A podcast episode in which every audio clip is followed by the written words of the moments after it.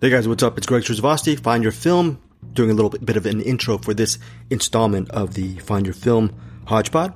First up is a review from Eric Holmes and Bruce Purkey regarding the Netflix documentary Gladbeck, Gladbeck, The Hostage Crisis. Again, currently on Netflix. If, if you want to see it, listen to Bruce and Eric's review whether or not it is worth it. Spoiler alert, Bruce Purkey is really invested in this documentary. That's why he wanted to actually bring it to the Hodgepod. He was actually going to bring it to our our weekly episode. But again, Hodgepods are part of it is part of its function is to actually cover a lot of the movies that don't make it to the main weekly episode that I'm trying to streamline the episode, the weeklies as much as possible. So a lot of stuff gets really, a lot of the stragglers, the strays get pretty much run off the side by the ro- of the road by me, who's cutting left and right. And thankfully, Bruce and Eric are saving the good content. The, yeah, I'm not saying the main op- episode isn't good content as well, but there's a lot of good content that is left off the main show.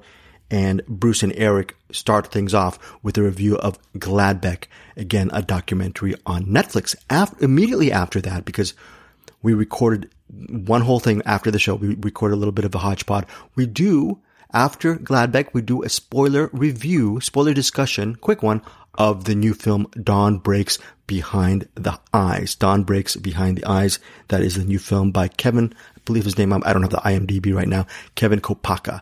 Just a movie that I really loved. I, I believe I gave it four and a half stars and I, I'm trying to remember what Bruce and Eric gave it. I think they both gave it four stars or yeah, we, we all loved it. We all loved Dawn Breaks Behind the Eyes. I will leave a link I don't know, maybe it's on Amazon where maybe you can rent or purchase this movie. It comes in at, there's different running times regarding this movie. It's 73, 74, 76 minutes. Who knows? But if you like, per our review from our previous episode for a Find Your Film, Dawn Breaks Behind the Eyes centers on a, a couple. They enter a mansion. The woman's relatives supposedly leave it to, to her. She inherits the mansion and it's a really, looks like a very gothic haunted mansion. And the husband's kind of an a-hole and he's a nagger. And he, as, as soon as they get into the mansion, a lot of weird things happen and Dawn Breaks Behind the Eyes. So from the outset, if you look at the trailers, you might think it's Giallo inspired. It, or it might play, pay homage to films, European horror films from the 60s and 70s. If you think that, you're correct. You, what you won't be correct about is somewhere down the line, maybe 50% or less than 50% in, something absolutely happens in Dawn Breaks Behind the Eyes that just flips the script. Okay. And without giving too much away, there's some really interesting things that happen. So for that segment, as soon as you're done with Gladbeck, uh, or once you start and it go, and it dives right into our spoiler talk regarding Dawn Breaks Behind the Eyes, skip that. Skip that segment if you actually want to, and come back to it. Skip that if you want to see the movie. If this movie intrigues you, I it I really loved it. It's a very a good movie that really still that pretty much is, st- is sticking with me and hopefully uh, I think when it gets onto, it's currently on digital right now. I'm to purchase it on digital when I have some extra money to spare. Okay. So first off, again, Gladbeck, the documentary Netflix, that's a review. Then a spoiler discussion of Dawn Breaks Behind the Eyes. And then next up is Eric Holmes. He does a one on two interview with the filmmakers behind The Headliner. The Headliner is it currently director Anthony Bonacci is trying to get this movie funded. Actually, he has, I think I'm looking at their Indiegogo page. They have $10,000 at least towards their movie. They're looking currently right now of, of raising another $15,000 towards their indie production. As of this recording, they have 8,090 towards their $15,000 goal for the headliner. Eric Holmes interviews Tony Bonacci as well as the main actor of the movie, which I'm going to find right now. But so yeah, that is very, yeah, in air. Oh yeah, Darrick Silk, Silkman, Darrick Silkman, and Darrick is spelled with a D-A. R-R-I-C-K. Have no idea, dear listener, why you wanted it. I just wanted it for my own edification. FYI, in case you need to spell Derek, spell it that way per this actor in the headliner. So anyways, again, the next segment is Eric Holmes talks to Tony Anthony Bonacci and and uh, um, um, Darrick and Darrick Silkman for the headliner. Okay. Now our last, last but not least, Bruce Purkey is joined by his son Andrew, Andrew, and they join Eric Holmes and they have a review of the latest Beavis movie. I have, look, even though I, I seem like a Beavis fan, I have not watched even one friggin' episode or movie of, of Beavis and Butthead, so I probably won't watch this. But okay, Beavis and Butthead do the universe that is currently streaming on Paramount Plus. Eric Holmes, Bruce Purkey, and his son Andrew, they have a quick 10 minute review of it, whether or not you guys should check it out. Okay, last but not least, this week for our Find Your Film episode, we are we are doing a deep dive on two films, Thieves Highway and Night and the City. Both of these movies are directed by Jules Dassin. Jules Dassin is a filmmaker that Eric Holmes, I guess for the last maybe year or so, has been really passionate about. So stay tuned this this week. We're going to cover a couple of new movies, but we're also going to be covering that those two films from from Jules Dassin, and that again that is Thieves Highway and Night and the City. That's a lot of stuff to talk about without getting to the meat of the actual episodes. Let me shut up right now. Hope you enjoy the, the this installment of the Cinema Hodgepod, and thanks again for supporting me, Eric, and Bruce here on Find Your Film. Take care, guys. Talk to you soon. Hey guys, we're back with Cinema Hodgepod. We're actually just finished taping up an episode of Find Your Film. We covered a lot of movies, and we're also going to be doing a little bit of a spoiler of Dawn Breaks Behind the Eyes. It, it's a very confusing ending. So when we when you listen to our spoiler regarding this, we're going to assume that a lot of you, some of you, have actually will understand what we're talking about. How? Because you've actually seen the movie. Now, a movie that I haven't seen, a project that I have not seen, that Bruce has been hammering everyone on our CinemAddicts Facebook group to actually watch. Is it a documentary, Bruce? Yes, yes, it yeah, is. yeah, I don't, I don't, I don't like to. Eric, do you like documentaries? I don't like to learn about things. Do you like to learn about things? Yeah, um, mostly Oh, through reading. through reading, I'm into hard art and reading. Heart, reading. I don't know, Bruce. How many uh, do you would you read a day? Do you would you read anything a day? I don't even read anything. I read uh, Letterboxd ratings. I this is a movie podcast, Eric. But yeah, anyways, uh, Bruce, do you like to read like uh, like Google Eric? Doc that tells us what we're going to talk about on our Uh, show. th- there are words on there, and you have to read them. That counts. Okay. Okay. Well, one of the words I'm reading is this thing. It says Gladbeck, the hostage crisis, currently streaming on Netflix. This gets high marks from Bruce Purkey and Eric Holmes has already seen it as well. 90 minute documentary. Bruce, what can, as regarding find your film, when they go to Netflix, why would you recommend this? Why, why is this a, a documentary so high in your estimation? Well, there's a couple things. I mean, I kind of went into this as one of those, hey, I'm just going to look for something to watch. It looks kind of interesting. I'll check it out. I didn't expect much from it.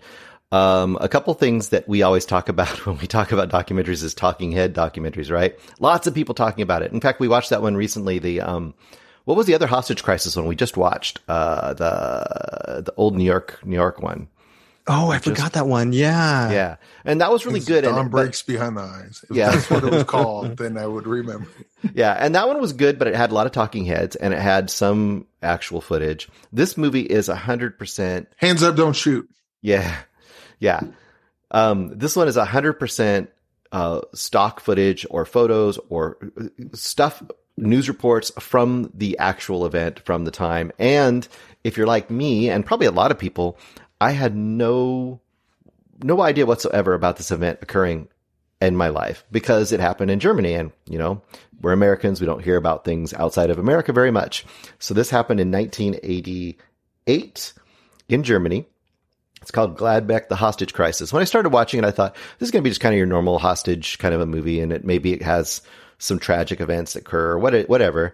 It starts out and it's basically this group of uh, these two guys have gone into a bank they have a couple hostages. They tried to rob the bank and they're asking for, you know, a getaway car, right? And, you know, to be, to get away, you know, and you always hear about these kind of things and usually it ends up in a shootout or snipers go in or something happens. They tear gas the place, whatever.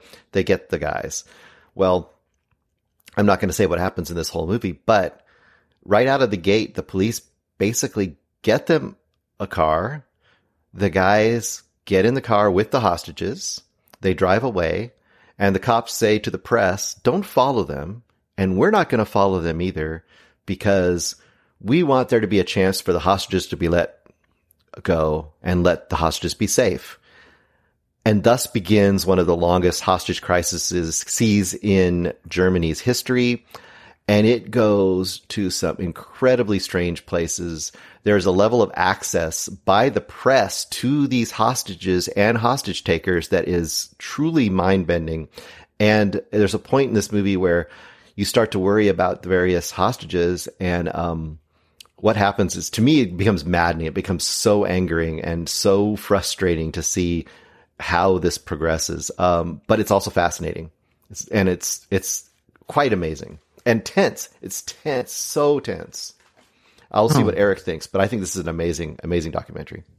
Uh, the movie's actually called "Hold Your Fire," not "Hands Up, Don't You." Hold Your Fire. Thank Um, but uh, this documentary was very. On one hand, it was almost comical, with because that that hostage situation should not have lasted as long as it did. Right. Um, there is uh, incompetence all around.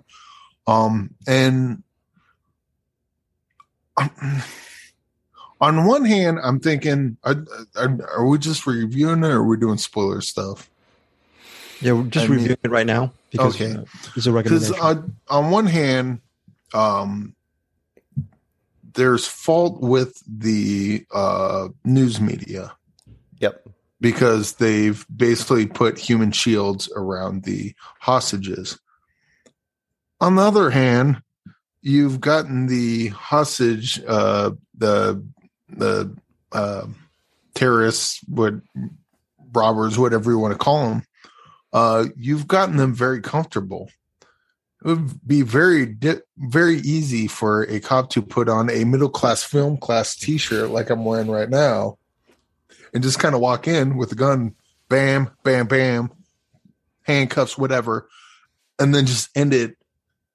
Because th- the weird thing about this is that it wasn't like a hostage situation where, like, th- there was the one guy with the gun on on the 16 year old or the 18 year old's uh, throat, pretty much the um, towards the last half of that. But before that, there wasn't that. They were just kind of hanging out smoking cigarettes and uh yeah this was a very strange kind of uh kind of hostage situation. And i think the I, this, this sounds weird but a lot of it was boring because the the thing had you know the event had gone on for so long. You know they're just sitting there in the bus for hours and hours and hours. And then so long that the one of the uh you know one of the bad guys comes out and just has a full on interview and then has another interview and then has another Yeah. interview and then they go to a gas station they stay there for a couple hours and they're just sitting there like they're not like that I, i'm just watching this going i can see so many openings where you can go in there and in this like immediately and they just the the police don't do it. And then they they go to different countries because this is in Europe so they go to different countries or different you know parts of Europe. Um I don't know what the laws are there. Uh I I assume that you know it'd be like going from state to state where like laws differ a little bit. Maybe maybe not. I'm ignorant. But uh yeah this is very strange. And then the end sorry the ending is apple juice um the ending uh it's weird because the entire documentary you have a hundred percent access. There is not there is nothing you don't know about what's going on. And then for some reason at the ending all of a sudden the curtain goes down and you don't know what the fuck's going on. And that's and again in a week where I've been reading, uh, listening to the audiobook of 1984, all of a sudden I'm like, of course the government gets in and fucks everything up. hmm But uh, yeah, the, the, this is a very interesting documentary. It's boring in a lot of it just because of the um, almost how comfortable you get with the situation whenever they whenever they stop. But yeah, this is this is I when, when you talk about documentary, I don't know how you can get more access on this. This is like hundred percent access. Cool. So, Bruce, what is what is your rating on this? Uh, I I really like this quite a bit. I, I find it more tense than Eric does, partly because you get this credible sense of freedom and everyone's kind of laid back, but then you'll have a shot of all the people stuck on the bus that don't know if they're going to live or not, and that keeps throwing me back into reality of like, oh shit, these people are all in torment right now while these assholes are wandering around outside. Anyway, I would say um, I give it four and a half. I think this is for people who like documentaries, especially. Check this out. You you will you will get value from this documentary. And it's Okay, not cool. really long either. It's like like it's No. not stretched out into a mini series. It's a 90 95 minute, I don't know, 1 hour and 45 minute documentary done. Al- Although I would say that this is like uh, one of those. Uh, it, it's short, but it has epic feel to it. Yes. Just because of like you feel the length of, uh, you know, as it goes on. It's like oh, you know, you kind of. At least for me, I'm I'm almost getting wore down along with the people Yep. that had to have stayed awake for the three four days. It it. But had, how long was it? Probably like It was like days. 50 50 something hours, I think, Yeah. like nonstop. Yeah. And, and I and I should also I should also like clarify like when I say boring, I guess like ennui would probably be a better word Yeah. for it. Where, um, Almost resigned or you get complacent. Like you Yeah. believe Yeah, you that- believe everything's just going to be fine, you know. that that that's probably better. That's probably a better way to describe it because like I mean you're sitting there with the with the uh, you know the the bad guys and they're just sitting there like oh we're gonna do something. That there's one part where they're holding the gun up to uh the 18 year old and they're like don't you feel bad? And he's like he's not gonna shoot me. Because she's she herself has gotten complacent. Yeah i i, I think i'm with you like four and a half on this. It, it it's very like i said it, it kind of overstays its welcome a little bit which is weird to say but that's kind of the point Yeah. It almost And wants to wear you down like the people that were there. Like you Yeah. almost get worn down by it too. Yeah. yeah that, let, let me take that back i don't want to say overstay its welcome it's a hostage situation in real time but uh yeah th- this is a this is a really good documentary and it's uh i mean there there's certain yeah i'm gonna stop talking because i'm just gonna put my foot in my mouth So wait, I'm sorry. Your rating behind it is like three and a half, i'm i'm with bruce four and a half four and a half, four and a half. Oh, Yeah. you loved it, so it's it's good. It's a good thing. yeah yeah the the air quote boring parts are just the situation that they're in you know it, it, if someone's uh, holding a gun up to your head that's very you know uh very scary and exhilarating if someone's been holding a gun to your head for three days straight eventually you're going to be like okay yeah he's got a gun in my head. It, it just becomes part of your day to day at that point. Okay, yeah, that's all i got. That's all you got. Okay, that's all you got. Final final thoughts, Bruce, on this as far as uh, No, I mean, Glad just check it out. If you like documentaries, check it out. It's on Netflix. It's easy to find. And it's, except that it's buried. That's the other th- part about it, right? Yeah. You go to Netflix, it's going to tell you to watch other things. It's not going to necessarily tell you to find this. So you have to look for it. okay. glad beck you got to be glad that you heard that new beck song so that and that this is it. movie is not a loser, baby. So why don't? not gonna search okay. All right. So that is it. And we'll be okay. So that's that's this part of the hodgepod now. Quickly, Dawn breaks behind the eyes. This I'm not going to actually re- uh, record this part, but at the end, Eric, um, what what what, what do you need clarification on that at the end of Dawn breaks? So I knew that they were shooting a movie, and then So- halfway through, you find out, or, or the first part seems like the movie that you're watching, and then you find out, oh, that's they're shooting the movie. movie they're shooting. I don't know when you say the third inning. I don't know what you're talking about. Okay so what happens and bruce i could be wrong can you can correct me bruce but so they're shooting a movie.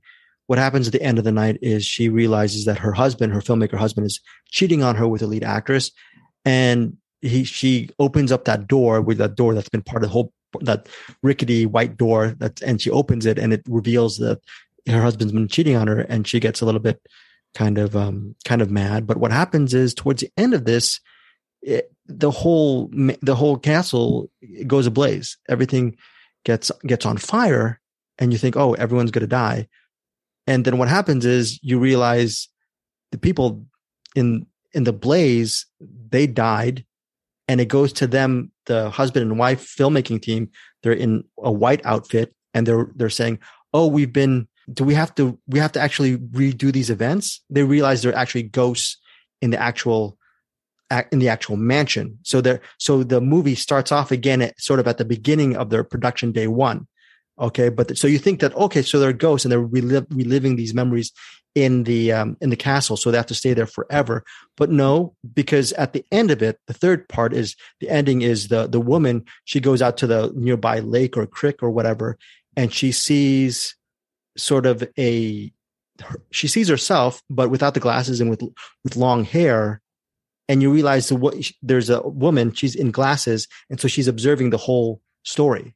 And the movie ends with with a voiceover of the woman saying what what ha- what would happen if every if every story in the world um, is true? I mean every story that's made up must be true somewhere in the world. So the filmmaker is saying there's so many different stories and so many different interpretations at the end. But what's interesting is the movie starts with the the other character, Margot, she doesn't have too much agency because she's she's constantly being berated by her husband. But at the end, it becomes more of like a a real cool female centric film because she ends up being the survivor. She's the one who's actually viewing the entire situation, and the man, her husband, is behind that prism and she's the one who's out into the existence thinking. She has the final say on, on things. That was my read on it bruce. What okay R- real quick. So that's the are, thing. are we recording? Because no we're not you recording. need, you need this part. This is how oh so you want me to record it? You want well, me to record right now? it, it's recording well, it is recording well, still. Okay. It's still recording. might, might okay. keep it because um so i get the part of the movie you know it's a giallo movie and then it moves back and oh they're making the giallo movie and then right. you said the part of the they're all ghosts, and then this stuff happens. I'm like, okay, my brain is has completely failed me. Or maybe it failed me because the, Bruce, didn't you see that stuff oh. that you're the stuff that you're mentioning? I didn't remember any of that. Okay. But then I, you mentioned that's remember that, I said Beetlejuice. That's why I kind of thought the Beetlejuice side of it. So. Yeah, they, they became ghosts for a second, right? And they had to re- reclaim their they realized I'm not, I'm not saying you're wrong. Oh no, I'm no, I'm saying I watched the movie Oh yeah, that part is gone from my brain. Okay, Bruce, what was my read? and, What was and that yeah. should not be a part that's gone from my brain. And I'm actually kind of a little bit scared right now. I love you guys, and I I'm I'm sorry if I forget tomorrow Well, who you here's are. the here's the part where I'm a little confused and where I think that there's some interpretation that can be had, and that is because I think I see what Eric or I see what Greg is saying, and I kind of saw that as well. But so there's a couple key things. There's the there's a sequence where she's walking towards the door towards the end, right, to find him having the affair, and it starts flashing back and forth between two multiple versions or multiple versions of that scene occurring, right? right. it's giving you two at the same time. So if one of them is her actually discovering them, him, and is the other one like a fictional version that would be in the movie, and that leads to that whole like orgy scene, which is also a fictional version. Right. And then the actual version is uh, them burning up in the house and she makes it out. But there's also that miniature of the house that gets caught on fire. So there's also kind of there's also kind of an idea that like uh, of of like playing with figures and like what you're seeing isn't real. So I think there could be even like a three layer thing going on. Um, because there's another weird thing that I noticed, and that is at the very beginning of the movie that we're watching, right? They go down, and he goes down into the basement and he opens up the chest, and in the chest there is a picture of the filmmaking crew that has all died. Did you see that? Oh, that's so awesome. Okay.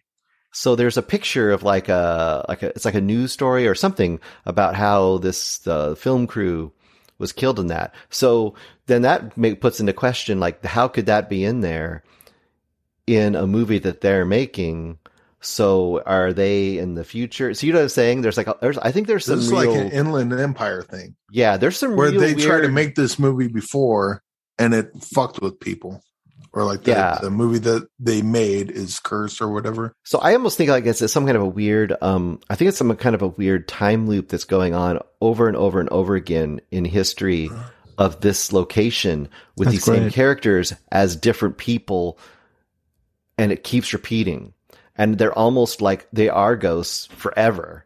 And it just has different endings and different versions of the same thing and to the point that they're making their own versions of it in like their own false versions their own miniature versions so i think it's really mind-bending and that's why i said i don't quite understand it but i don't kind of don't care because i think it it's awesome whichever way you go with it Yeah, and my read was yeah, she's the one. She's on the other side of that because she and her husband are separated. The filmmaking team. Right. She's looking in, and he's looking out like he can't reach her. And then it goes back to the the glasses, the the glasses and the observer because the, it it cuts that sequence where you're you're seeing a pair of glasses and you're assuming it's who is that guy? You you're looking in the the narrative like who is that guy with the glasses looking in on people? No, it's not a guy. It's actually a woman. It's actually Yeah. the woman at the end. So it's a, it's a nice play on that. I thought she actually escaped and she's actually the agency of her own story. That's another read on it, but I loved your read as well. So it would have been interesting to see maybe the filmmaker would not, Kevin, what is his name? Kopacka. Maybe he doesn't, what doesn't even want to talk about his own read, which is, you know, his, his version of what the quote unquote truth is, right? So it's Yeah. just, yeah. Do you think he- he'd actually give a real answer if you ever, someone ever asked him about what does this ending mean? Do you think he'd ever give some kind of concrete answer to all those questions? They never do.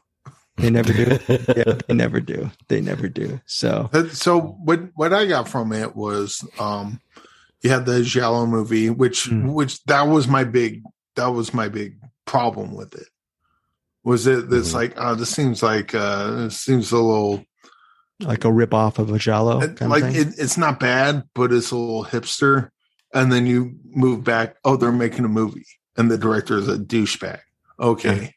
And then so um it's funny because they were making fun of themselves in a weird way. They're making fun of them making the movie by playing, you know, all those people they, just yeah, they funny. were Yeah. but I mean the director was kind of a douchebag. right. he, he played douchebag pretty good. And then you're adding all this other stuff to it, and like that, I that went right the fuck over my head. Well, in fairness to you, Eric, that that all that stuff happens within the last ten minutes of the movie, and it happens in a almost pretty much a blur. Remember, Bruce? Everything is just kind Yeah. of a whirlwind, yeah nightmarish. That- it of becomes like layer on layer on layer at the same time Because I was getting uh kind of I don't want to say Harvey Weinstein vibes, but like he was definitely like uh that kind of uh um I I don't You know, know what the you know the Uh, movie he- I wanted to mention that that oh didn't go ahead. that didn't get mentioned in the list was Beyond the Valley of the Dolls. I Oh. definitely got some Beyond the Valley of the Dolls vibes when it was the party hippie sequence too. Okay, cool. I didn't Yeah. see that, but Yeah. but I get the sense that the, the the director was kind of a shithead, and so it was just kind of fun watching him kind of interact with with people, and uh you know just knowing it's like oh you're a fucking piece of shit, but whatever. Again, Um, this it it would be an interesting movie if we just I don't know if you agree, Bruce. If we Eric, if we just focus on the filmmaking team uh, when they're, it starts off with them dressed in white in the bed and they're realizing and it's a big oh I know you don't like flashbacks Eric but it's a flashback to them on the first day of production so that's a whole different movie Yeah. that you could I, actually, I'm fine go with off of. flashbacks as long as they make sense, and I think I, need, I, I think I need to watch this one again I think Be- I because I miss a big part of this.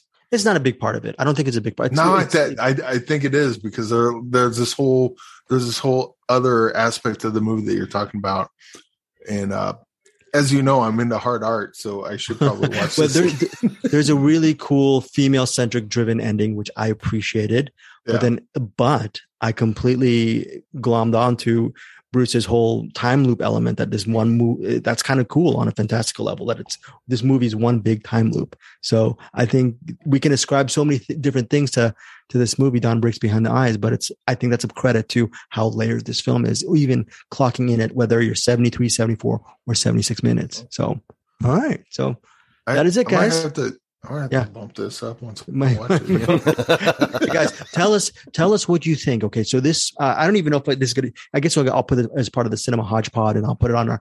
Look, I, I- Eric Bruce, what do you think? Do you should, do we recommend this movie to a lot of? Who do we recommend this movie? We have our own ratings for this movie. Who do we really encourage people to see? We, people should see this if I would not watch it if you're like me and you got donkey brains. okay. and All the right. shit just flies right over your head. Uh, But uh, you're beating yourself up. a, a little bit, but I mean, even the parts that I did catch, um, you know it, it was a really uh enjoyable movie Yes. and and had some like uh I don't know, what what we talk about like uh certain movies where it's got like that little extra like if you're not in like if you don't catch that it's fine it still works without that okay. Uh, this is kind of one of those like it it still kind of works on but you have to be in the giallo i i think that would probably be first and foremost if you're in the giallo you're gonna enjoy this you know what if you're listening to this part you saw it already so never mind okay. And and Bruce, uh, very very quickly, if they just listen to spoilers and they might want to dip into this, don't Yeah, watch think- this. Yeah, do watch this. If what? Uh, I think if, definitely if you like Euro horror, giallo, kind of trippier Euro horror, especially, and uh, or like if you imagine a giallo being directed by a young David Lynch, maybe you get a little bit of a little of that going on too. Yeah, I or think- someone who thinks he's a young david yeah, yeah, exactly. It's not quite to that level, but hey, yeah, that's where I would go if you into those kind of mind trippy, like uh, odd narratives that you get with giallo as well, where it just does hard tone shifts, but you can still go with it. I think Very you'll like cool. this. wait i i was talking when it said someone who thinks i was talking about the character not the actual Oh, yeah. director I got you. Okay. Thank you guys. I hope you enjoyed the spoiler. I'm even more confused about this movie now more. And I think, you. I, don't know. all right, guys, we'll see you next time here on Find Your Film. Take care. So, any anywho, uh, I guess uh, we're recording now. I'm here with Tony Bonacci and Darrick Silkman, and you guys are making a movie. It's called The Headliner. Now, I've seen you have the uh, short, the short version. It's like 12 minutes long or so. Um, Uh, I forgot how long it is. Is it even longer than that, Darrick? Is it like 20? I- no. Think No, I don't uh, if so. you don't include the credits, it's 12 minutes, but with the credits, I think it's about 15 or something. How come I'm tempted to go look credit? now? I'm not logging in. Never mind. well, I first of all, I gotta say, I, I really enjoyed the short. Um, and of course, I, I've known Darrick for a while, and as we mentioned before I started recording, haven't seen each other in a long time, so it's awesome seeing you again and talking to you again. Yeah. Um, I gotta say, you're one of my favorite actors ever, and I'm not just saying that because you're here. Every time I think of like, uh, anytime I see uh, Darrick's going to be in something, I'm like, well, fuck, I gotta watch that. That's awesome. Cool. But uh, with the uh, with the headliner, you guys are doing an Indiegogo campaign. yeah. Um, I guess yeah. uh, we just launched it. Yeah. I, I guess we'll start with uh, just the idea of the headliner. Um, maybe kind of go into the short and how that developed into the the full length that you will be doing shortly because the the Indiegogo campaign is gonna Yeah. it, it it's gonna get there. It's gonna Might get to get- the goal. Hopefully Yeah. it goes over. Yeah, we'll see. But yeah, uh, the short. Uh, originally, all I remember, Darrick probably has a better memory with this than I do. But I just remembered I wanted to make a film about a stand-up comic, and then I forgot like what the other parameters were that I had the ideas for. But you remember, Darrick, what originally we were thinking with the short? I, I remember you wanted to make it some sort of a redemption story. Um, you know, he's a stand-up comic who's got a lot of uh, demons. Might not be the right word. I don't think you said anything like that, but a lot of internal um, Yeah, problems. You know, but I remember you were like, "This is a guy who's struggling internally," and yet by the end of it, you want to wanted it to be a bit of a redemption story. Yeah, especially for the feature. But uh, for the Yeah. short, I I thought I kind of feel like Christine kind of ran with the with the story for the short. I forgot if we. I think essentially I had like a rough idea, like oh, a story about a stand-up comic, and maybe this and this could happen. But then I think she kind of just took Yeah. took it with the short. But She yeah. used the ideas from our brainstorming session a long time ago for the Mhm. feature, but I think you're right. I think she kind of made that short her own narrative. Yeah.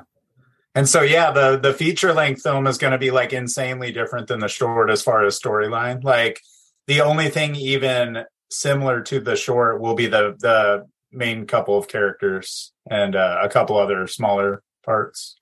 But Does that mean- story wise, it's insanely different. Yeah. So Does that mean Rachel Ware's coming back? she's coming back, but she's going to be a stand up comic. Well, I mean, yeah, like because she is a stand-up comic. Yeah, so she's playing herself basically. But uh I I kind of felt like I had miscast that role. I felt like it should have been like an, an older lady playing that part, and just I just felt like it would have fit better as that the the manager of the club and everything. So Yeah, I think I, uh, I thought I thought she did pretty. Actually, I thought she did really well in that because like she got the you know because the, the short kind of goes into what's happening now, which triggers Darrick's character to flash back to the incident that happens. mhm. Um, Yeah. and it's it's kind of uh, it's it's a bit vague on what the incident is. We just know Yeah. that it's not good, yeah, and uh, it it was fun watching her be like kind of sassy, and then just on a dime, just like she just you know just tore down uh, emotionally. Yeah. Yeah, she did do a really good job. I, I think the only thing that I thought I didn't think she didn't do a good job. It was more of like an age thing and a vibe thing for me. Yeah. Like I just figured for the feature we should probably get like an older lady to play the part. And so we uh now so now we casted Mary Kelly. She's an actor here in town. So yeah. the script kind of the script for the feature really calls for an older uh, actress in that role too. I think there's several lines that indicate that she uh, that character needs to be um, significantly older than Rachel is. Yeah. Mhm. the the the part in the script where she talks about her grandchild like i'm not buying rachel ware has a grandchild yet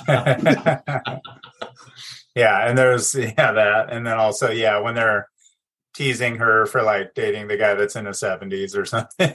so it's like yeah, but yeah, I think it'll fit. I think it'll be a good fit with Mary Kelly playing the part of Brit, And it's going to play to Rachel's strengths too, because Rachel is just fantastic as a stand-up comedian. Yeah, she just won like something like uh some some challenge like uh dang it, I forgot what it was called, but like some battle of the comics or something like that. Yeah. Yeah, I just saw that this morning too. Yeah, so that's cool.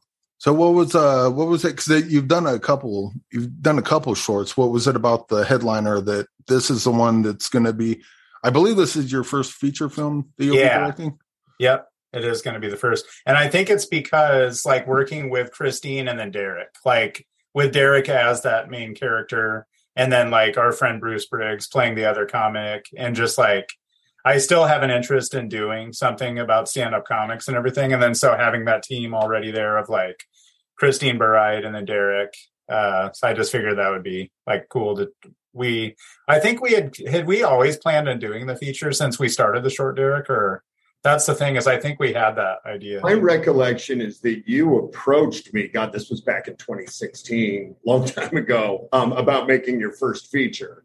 So that was the plan all along. Oh, okay. I think at some point you said, "I think I want to do a short first, just to kind of, you know, oh, make almost as like a vibe test or something. Yeah, yeah. Cool. Yeah, I have such a bad memory. I always joke about this, but like Darrick can remember stuff way better than I can. I'm just like, I think that's what we did. Yeah.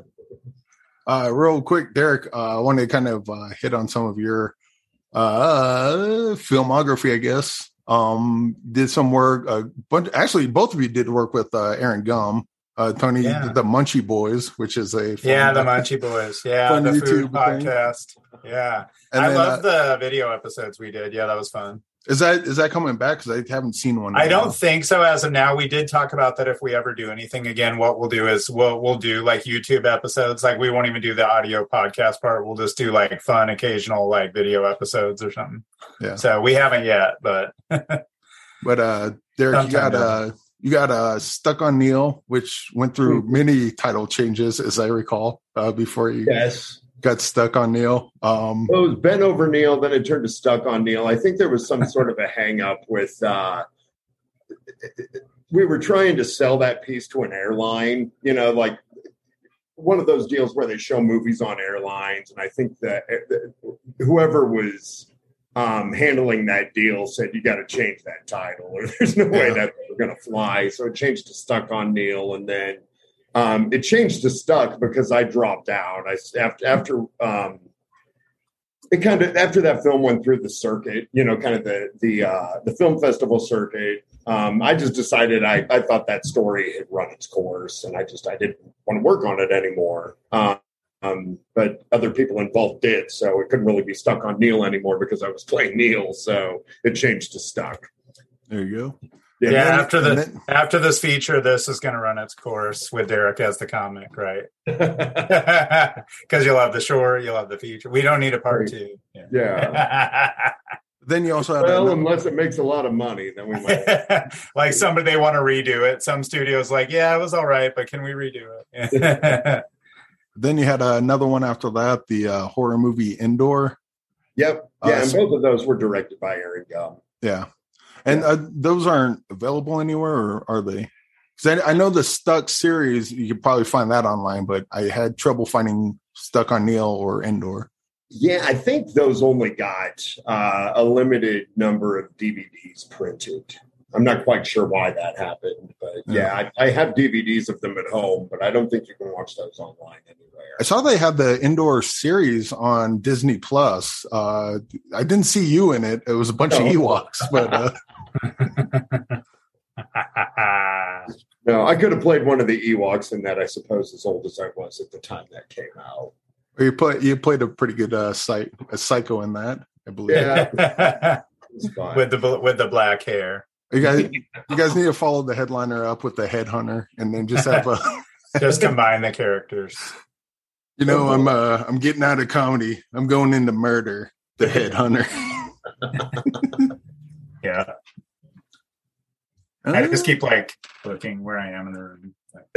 Oh yeah, we're we're just gonna use because I'm standing up. Yeah, you can Oh, sit yeah, down yeah. if you want. We're just gonna Oh, use all audio.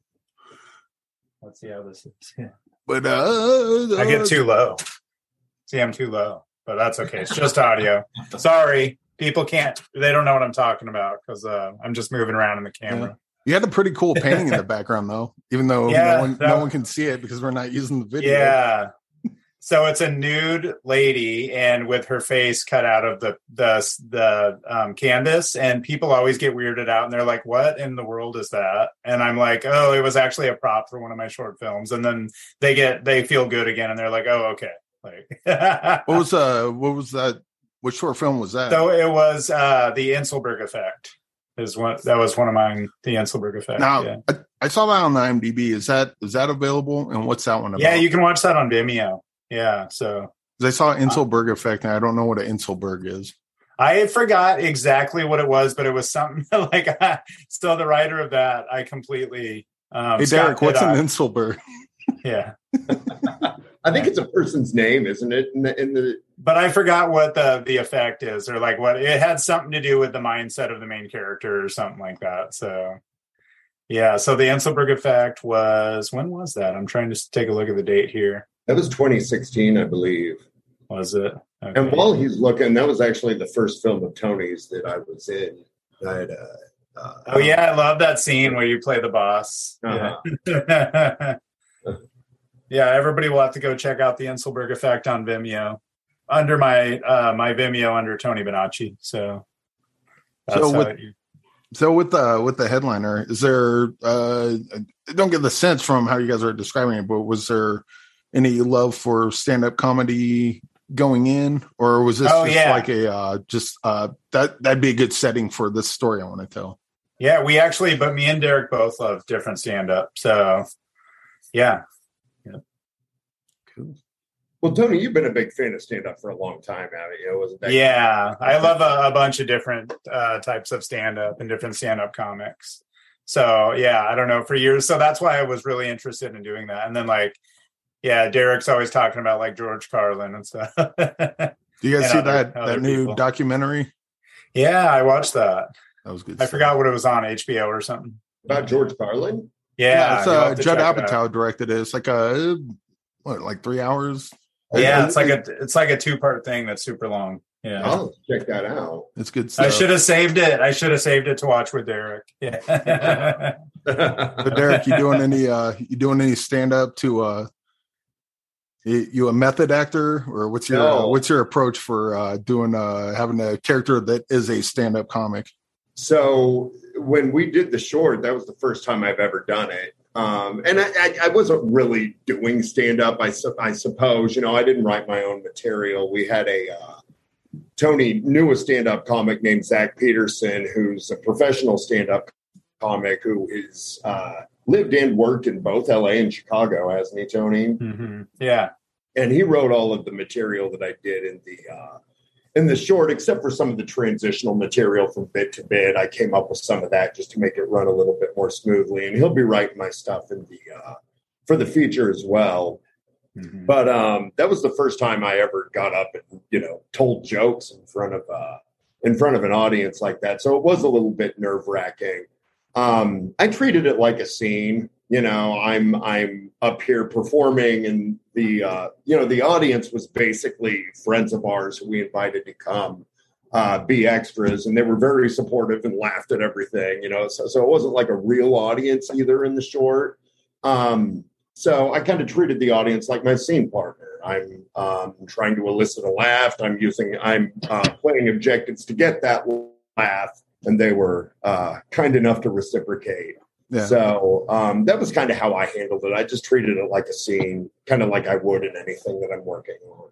and you do theater too like you've done the shakespeare on the green and i think the first thing i've seen the first time i've seen you act was uh uh you were at a, a playhouse i think it was mother courage It was Mother Courage, but that was at UNO actually. When I was, okay yeah, I was I was doing some graduate work at UNO, and I do remember you going to see that. God, that was in 2005. that was a long time we're old Oh, I, I don't know if you guys know this we're really old That's that's Yeah. crazy. Yeah, I don't I don't think I've ever seen Darrick in anything live, right? Besides just a Uh-uh. film. Yeah. No, I don't do a lot of live theater anymore. It, it's uh, doing live theater is pretty consuming. Not that doing film isn't. Um, it is, but like for the feature, what we're gonna we're gonna shoot the whole thing in about two weeks. Yeah. For the most part, if I were to do a live, um, if if I were to decide to get involved with a live theater production, I would have to set aside. Got at least six weeks, at least, depending on how long the run is. Um, when I was doing Shakespeare on the Green, it was that was six weeks. I couldn't have anything else going on. Um, so it's it's difficult to do live theater. You know, once you once you hit a certain age, I think, depending on what you're doing for a living. Um, I have several jobs, so it's difficult to get time off. You know, big chunks of time off. Um, but it's ideal to do film because I can take two weeks of vacation and go do a film like I'm doing with Tony next month. What what's it uh, like? Uh, what's your process as far as like learning lines? I, I'm guessing with film it's a lot easier because you just need to know what you're doing on that specific take, or is that or is that Um, not the case?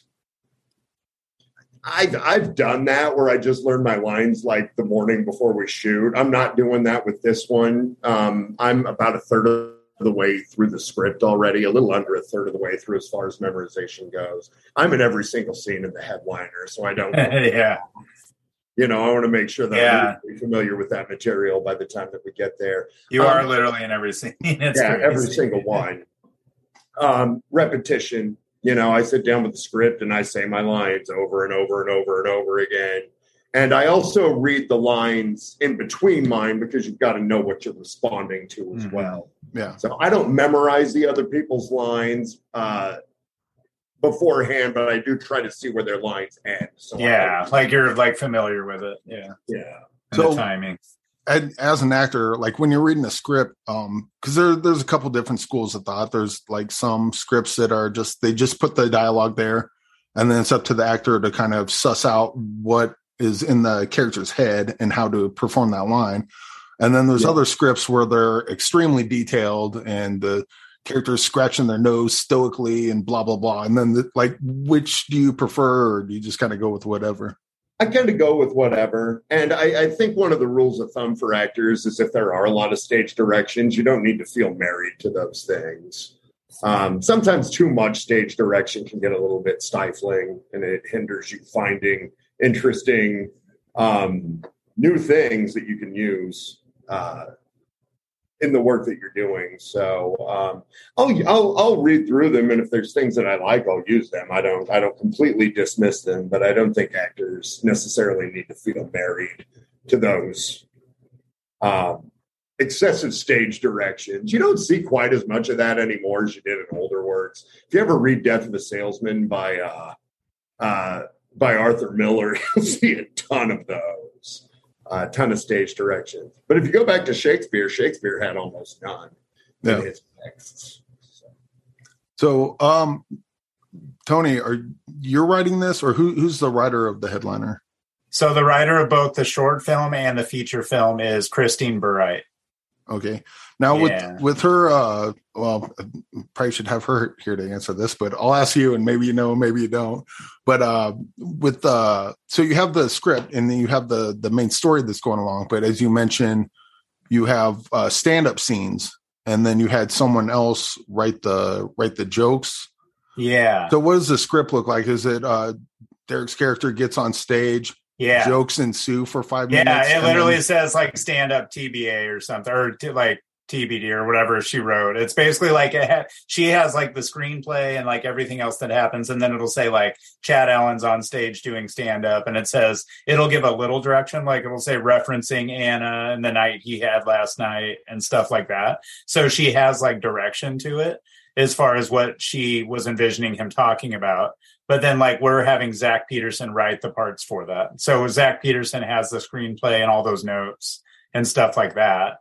And then essentially, um, he he'll he'll make the material for it, and then all, everybody else is writing their own material. So, yeah, Well, that's not, that sounds like it'd be a fun collaboration. Actually, yeah, this, this sounds like cool. a actual true collaboration. Like just Yeah, everyone's, everyone's kind of got their definitely own uh, specialties and their own spots, and it's like, yeah, just do your it's job. and this will definitely going to be great.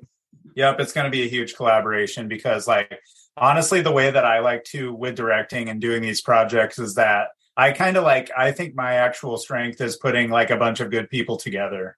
Like, I don't think it's like a thing where I'm like, I'm a writer director. I need my vision known or something like that. Like, I don't care about that.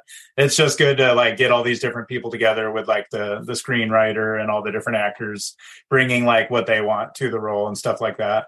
And that's the other thing is I want all the actors to kind of bring their own vibe to the role. So whether it's like their style and stuff, like I'm always open to them. Cause actually, so I got together with Mary Kelly, the actor that's playing Brit in the movie. And uh, she was asking me about wardrobe. She's like, so she's like, I'm assuming there's probably not wardrobe since uh, it's low budget. And I was like, yeah, I'm just to have like you guys pick stuff out. And then so we were talking about it. And I was telling her that I actually want her to think about what she wants the character to look like as far as her outfit. And I was like, I'll let you know if I hate it. But like, so like, uh, like I want to be able to say no to stuff, but also I want to be open for people to bring their own like ideas to it. So, and Darrick had ideas about some of his wardrobe stuff, and I loved that those ideas. So, and I came up with a lot of my wardrobe stuff together, if I remember. yeah. Yeah. Do you want to tell them about the the shoes? Yes, That was that was mine. Yeah, the red Converse. I'm going to be wearing the same pair of red Converse that I wore in the short uh, Chuck Taylor high tops. Um, I have not worn them since I did the short, except for that photo shoot we did a few weeks ago. So they still look brand new. Mhm. Uh, I thought they, uh, you know, because they look kind of like clown shoes. I wear a size 13 too. So they really look like Yeah. clown shoes. Big red shoes on my big feet. So he Um, thought that'd be funny for the role. Yeah, just kind of a subtle, uh, subtle reference. Um, but this, it's not a Tarantino movie though, so we probably won't even see your feet. true. we'll have to get we'll have to get a random close up. yeah, Maybe maybe when they're on the dance floor, because there's a scene where he goes to a dance club with his daughter and her friends, and it's like this nightclub, and he's like the older guy just kind of bopping around a little bit, and maybe we'll get a close up of his shoes, kind of dancing around go. or something. oh my gosh! doing What's up? really, really simple footwork because I can't. Yeah, yeah, Also, in the short, in the background, there's a scene where uh, Darrick, you're sitting there, and then you see the pictures of all the comedians there, Mhm. and one of the pictures is Aaron Gum. Uh, he looks like a he looks like a maybe like he is a puppet comet or something. yeah, yeah. And Uh, he, his he- name was Guybrush Threepwood. Yeah. There you go. That- he thought of that. He he was like, I want to be Guybrush. is Guybrush Threepwood going to have a uh, stand up within the? Uh, He should, but no, I don't think so. Oh, so that's a good question. It leads to um, so I actually want, like, I wanted to feature all my favorite comics in Omaha in the movie, and there's only so much actually. Like in the movie, even though it's about stand up, there is a decent amount of stand up comedy happening, mainly with like Bruce and Darrick, but uh, there are some other people, and I wanted to. Uh, like focus on some of my favorite people. So we're gonna have Zach Zach Peterson, there's this comic here in town, Tyler Walsh, that I absolutely love, and then Rachel Ware doing her stuff. So, and I think maybe one or two more at most, but I think they're smaller, little like single joke spots or something like that. So Maybe We'll see. Guybrush Threepwood can have like a just get the last joke just as he's leaving stage or getting. Or maybe he'll just be like that guy that we don't actually see him doing his role, but he's always at the venues, just kind of like hanging out with people. like he's like he's one of the comics that's always just around. Aaron Gum will always just be there hanging out. Yeah. Speaking of those pictures in the background, you also had one up of Christine, the screenplay writer, Yeah. um, as one of the featured comics of the club. So yeah, that was kind of cool. You kind of did a meta thing where you referenced other people who were involved uh, in the film because Aaron did the score for the short. So we had Yeah. Oh, he did. yeah, Okay. yeah. So we I'm had uh, images of people as comics who performed at that venue in the past. Um, but we used people who were involved in the film. Yeah, Aaron sucks. He's good at everything. He makes us all look bad. So what what kind of uh well uh one of the things we have on the show is a uh Bruce has a box, a what's in the box segment. And in the box he puts movie like anytime we talk to someone or uh online, uh he just has someone put something in the box. It's a movie that they like that maybe uh means something to you and it's like, "Oh man, why no one talks about this. No one ever sees this." I, I keep saying, "Hey, have you seen blah blah blah?" And the answer is always no. Is there is there Oh. any movies like that that you think more people should probably see? Um, yeah, but it, it's definitely weird. So I absolutely, and Oh, I think a lot. It, it's We weird because weird. a lot of people actually like it. Like it's it's one of those like if you know you know situations. But I absolutely, and I've loved it for a long time. But Gummo, Oh, okay. yeah, Gummo, G U M M O by Harmony Korine. So- Really hungry for spaghetti right now for So I see he knew what it was. Yeah, but I absolutely love that. Yeah, that's been one of my pick weird. That's been one of my weird like that. So I guess that was my pick. I definitely have some other ones, but yeah. And then Darrick, you got you got one. Yeah, the only one that's coming to mind, I was just talking about this one the other day, is Funny Games. Do you know that Oh. one? yeah. One second. okay, go on. Go on, go on. Um, so Funny Games is an interesting, uh, interesting film because it was originally the original version. Is is it German? Or- Yeah, it's uh Michael Haneke. Okay, and that's the, it was a German film, right? The original one. I I think it I believe so. I, I don't know I don't know if he's uh German or not. Okay, and I never saw that, but I saw the American version that he also directed, and I think he recreated it shot for shot with di- with different actors, of course. But I'll never forget seeing the uh, the uh, trailer to that because I used to go to the Dundee Theater a lot uh, back when it was just a Dundee Theater, and they showed uh, you know all independent films. And I saw the trailer for that, and it looked hilarious. The trailer did. And I even rewatched the trailer the other night, and I was like, I can see why I thought this was going to be funny. Like they were using made it seem like it was going to have a real uh, comedic sensibility, but there's absolutely nothing funny about it's just like dark and it yeah. is terrifying. Yeah. Um, absolutely terrifying, and I, that that movie shook me. Did you watch the original? I didn't. Uh, So I just saw it was from '97. So it's crazy that they remade that so soon after the. Uh, when did the new one come out? Like 06, 07, something like that. I think yeah, I was still living in uh I was still living in Omaha at the time when that came out. yeah, it's So it, it had to have been 2007. 2007 So, or t- something. so a ten year later thing. Ten years. Yeah. yeah. But uh, I, I can't. I don't know how to change my background, but I actually have a Funny Games poster behind me that I got from. Is it the Dundee? You watch the movie there, and then they have like those little tiny posters. I got Yeah. the one of Naomi Watts, like close up of her face. Mhm. So oh, I see. Yeah, I see that one. but uh, I always do this. Like, I feel like I always am googling things as we're on the podcast because, like, we just like I want to see it as we're talking. Yeah, Did you me and Aaron Gum did this. Yeah, Did you yeah. I've do been it? looking up all this stuff. Yeah. Yeah, I think that's one of the reasons that movie stuck with me so much is because of how misleading I found the trailer. I thought it was going to be this kind of dark comedy, and I, I didn't laugh once watching it. yeah. I, I did once, and that was when uh, dude got killed, and the other dude reaches for the uh, remote control. Nope, we're rewinding the scene. I was like, "What the fuck is going on?" Well, I read up on that. You know why they did that? Huh. Rewind. He that director was apparently trying to make some sort of a statement about uh, violence in films and how Oh, yeah. people kind of get off on it. You know, people get a kick out of it. And that particular character getting killed like gives the audience a lot of satisfaction. And they're like, "Nope, we're not giving it to you," and they rewound it. Yeah. Yeah, I and don't the remember that, killings yeah. that happen are deeply, deeply disturbing in that movie. Yeah. So he was making a statement with that. But it is it feels it's really out of place. Like if they were going to do that, they probably should have done a little bit more of that throughout, rather than just that one time. I, I, I think the uh I think the opening because they got the you know they got that nice serene background and Mhm. uh but then they got like the heavy metal music playing in the background so it just kind of I, I think that sets a tone pretty good because it's almost like oh what we're watching is not you know it- it's not going to be what we think it is right. Yeah. Yeah. Yeah, that movie. Uh, I, I I walked out of that one not feeling too uh, Good. not feeling too joyous the first time I saw Yeah. it. yeah My, michael haneke's pretty good at that Uh, what was that Amour movie you did about the two uh two old cou- the old couple at the end of their lives probably one of the more one. depressing movies you'll you're likely to see Hmm. I, hey, don't hey, if you want to be depressed, put on Amour.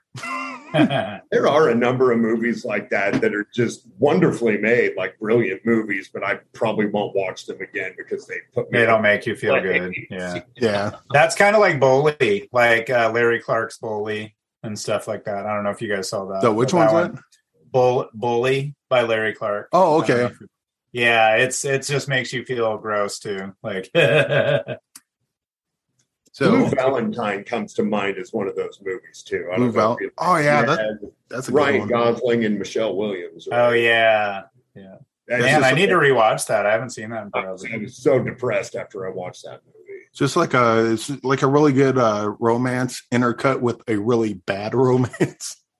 It's Well, yeah, and it's the same couple. It's like Yeah. showing you like the beautiful, um, you know, beginning of their relationship because you know everything's all all perfect when people generally start a romantic relationship, and it keeps coming back and forth between that and their their relationship crumbling. And it's you know juxtaposing those two things makes it all the more uh, devastating. Yeah. Well, we don't have much time until the uh, Zoom is going to kick us off here. But real quick, um, what is some of uh, what's some projects you guys have worked on in the past that uh, any listeners might be able to find? Oh, and actually, before that, let's get uh, let's get uh, where they can find. We'll put in the show notes, but just uh, where they can uh, donate to the crowdfunding campaign. Oh yeah. So if you go on to Indiegogo and you just search for the headliner feature film, you'll be able to find it. And the reason I say that is because the the link is way too long too. It'd be easier just to search for the headliner. So and it'll be like the it's like the only one that would come up under film if you look up the headliner feature film. So All right. but yeah, so we launched it like set, did a soft launch seven days ago. Then we fully launched it last Tuesday, and it's doing really well so far. We have 23 days left, and we're at 53 percent uh, funded. We're trying to raise essentially we have ten thousand dollars to start, and we're trying to raise another 15 and maybe hopefully more if it goes over. Uh, so we're at eight thousand sixty-five dollars so far of the fifteen thousand. So we're 53 percent funded after only seven days. So that's good. Yeah. Yep. Cool. And what's uh what's a uh, project that we can find? I, I guess the the headliner short, but what what other Yeah. shorts you got that uh, can be found? And then Darrick's in the Inselberg effect. And so if you go on Vimeo, on my just under my name, it's T O N Y B O N A C C I. So Tony Bonacci under my on Vimeo. So All right. um yeah. So it's pretty much just all housed uh housed on there. So Darrick, what else can you think? Were you what else were you in a that I did? Well, another thing that both you and I worked on was that uh, Jake Bellows video for Little Bird. Oh yeah. I acted in it. You edited that, didn't you? Uh yeah. Yep. Yeah. Yeah. So if Kenna- people search that. Martin Kenna directed that, and uh, Brent Scott Mays uh, directed photography on that. Yeah. Oh yeah. So search for that little bird. We'll do that. Jake Bellows. Yeah. We'll do. And what we- else? and we'll That's have to We'll have to get you guys. Uh, we got like a minute before Zoom's going to kick. Oh, me okay, okay. well, 137, 35. Oh, for recording, right? Yeah. yeah. Uh, but uh, uh, real quick, I just want to say um, we need to have you guys on again when uh, maybe uh, when the uh, you get the you know the crowdfunding's done and then you start Yeah. shooting stuff and you get the trailer. And then it comes out and then makes a hundred million dollars at the box office. In which case, you go to the real podcast, Yeah. and then we'll be like, "We had them first. Even after we just have a, a premiere, that's well, yeah, we can talk about it. yeah, that'd be fun. But th- Cool. thank you guys for coming on, and uh, good luck with the crowdfunding. I mean, you guys are you guys are killing it. So that I, I, it's almost a foregone conclusion that it's going to be successful. I think. Hopefully, yeah. Thank you so much for having us. Yeah, thanks. All right. I'll talk to you later. Hello, you're listening to Find Your Film After Hours. This is Eric, and I'm here with Bruce. And you're more than likely listening to this on the Hodgepod. And uh, we have a special guest with us today. I'm special guest. and we saw a movie uh that is playing on Paramount Plus. Can you, I, it said it might be streaming on Amazon, but I don't know if that's the case. But the movie is called Beavis and Butthead Do the Universe. Uh, right now, it has a 7.3 on IMDb, which is a travesty, of course. Because Yeah, it should be six point nine, obviously. That's not the proper rating. So, uh, when did you become aware that there was a new Beavis and Butthead movie coming available? Yesterday, when Steve said, "Come down, let's watch Beavis and Butthead do the universe," he's like, "Hey, come downstairs." Uh, uh, uh, my sister's friend V was over, and her and Steve was downstairs in Frankie's room. And Steve's like, "Hey, get down here. We're watching a movie." I'm like, "All right." So I go down there, and uh, I was like, "What are we watching?" He's like, "Beavis and Butthead do the universe." I'm like, "When did this come out?" He's like, "Today." so I was like, "Well, we're watching this." And I was like, I, I love Mike Judge, and I was like Beavis and Butthead, but they weren't like my favorite. Like there was a time when they came out, um, but you know they're charming in their own stupid way. And uh, this movie was pretty fucking stupid, and I kind of loved every second of it. It just uh, kept getting dumber and dumber, and uh, I was like, "Yeah, this is this is the Beavis and Butthead I remember." And yeah, I dug it. But I'm kind of curious what you guys thought of it. Well, I I would ask Andrew because first of all, Andrew, I kind of dragged him in to watch it, and he said, "Okay, whatever." But Andrew, before you watched this, what was your awareness of Beavis and Butthead? Like, Stupid 90s show. not wrong. I mean, you're not wrong. so um, as we watched it, what did you start to think? My my son, by the way, is is 13, and I think that is actually absolutely age appropriate for this movie. Definitely not age appropriate. He's completely wrong. I I think this is mishandling of treating your child. I think, you know, this is not appropriate for children. Why, why would you make your child watch this? because he loves you.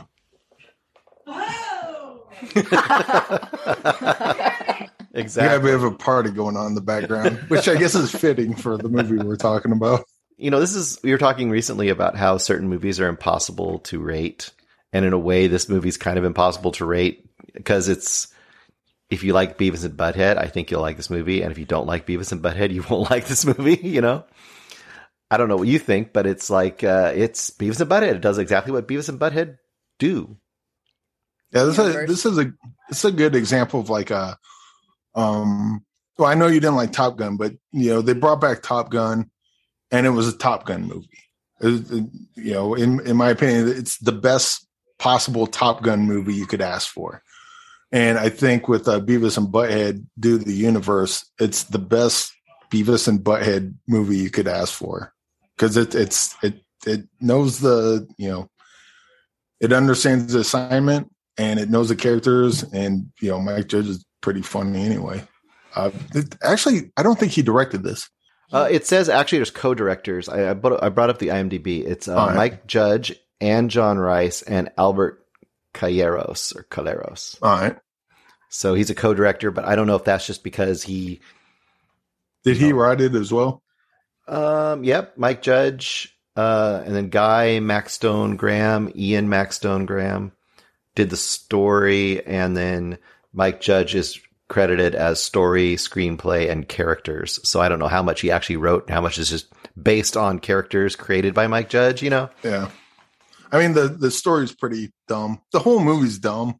Um, but you know, th- this is one of the few things that uh, you know, few things that can kind of get away with that. Uh, because you, you don't. I don't think you want a highbrow Beavis and Butthead movie.